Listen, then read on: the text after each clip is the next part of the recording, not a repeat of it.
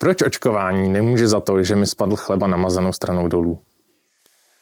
S velkou pozorností sledujeme úspěšnost očkování. Hodně se o něm mluví a píše. Dáváme pozor na sebe menší obtíže, kterými trpí lidé, kteří již dávku vakcíny dostali.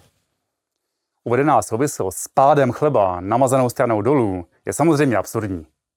Hezky ale ilustruje to, že mezi událostmi, které se stanou po sobě, nemusí být nutně příčinná souvislost. I když se lehce nabízí tam vidět. Chleba může spadnout namazanou stranou dolů stejně tak člověku, který naočkovaný není. Abychom zjistili, jestli je mezi těmito dvěma jevy příčinná souvislost, nestačí nám informace, že člověku po očkování spadl chleba namazanou stranou dolů. Potřebujeme víc informací. Třeba to, jaký je výskyt padání chleba namazanou stranou dolů před očkováním a po očkování. A u těch, co očkování nebyli, respektive tak, aby nevěděli, jestli byli očkováni účinnou látkou nebo placebem, aby ani lékař nevěděl, zda jim dává účinnou látku nebo placebo. Jejich rozdělení do těchto skupin musí být náhodné. Potřebujeme zapojit velký počet lidí, kteří budou různí. Budou zastoupeni lidé různého věku, pohlaví, rasy, i lidé různě šikovní v manipulaci s chlebem.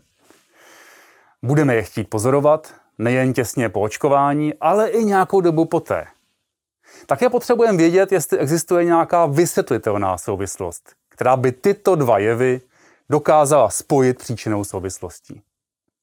Tento odlehčený příklad má zdůraznit, že je potřeba odlišovat, zda se jedná pouze o časovou souslednost nebo o příčinou souvislost. Výzkumy věnující se vedlejším účinkům očkování probíhají ve velkém za dodržování přísných pravidel na to, jak má výzkum probíhat a také můžeme docela spolehlivě zjistit, jak to s tím očkováním je. A třeba může očkování způsobovat zvýšení šikovnosti a chleba bude padat méně, než by padal při neočkování. Uvedený popis toho, co vše by bylo potřeba vědět, zjednodušně naznačuje, jak lékové studie probíhají. Jde o dvojitě zaslepené, placebem kontrolované, randomizované experimenty.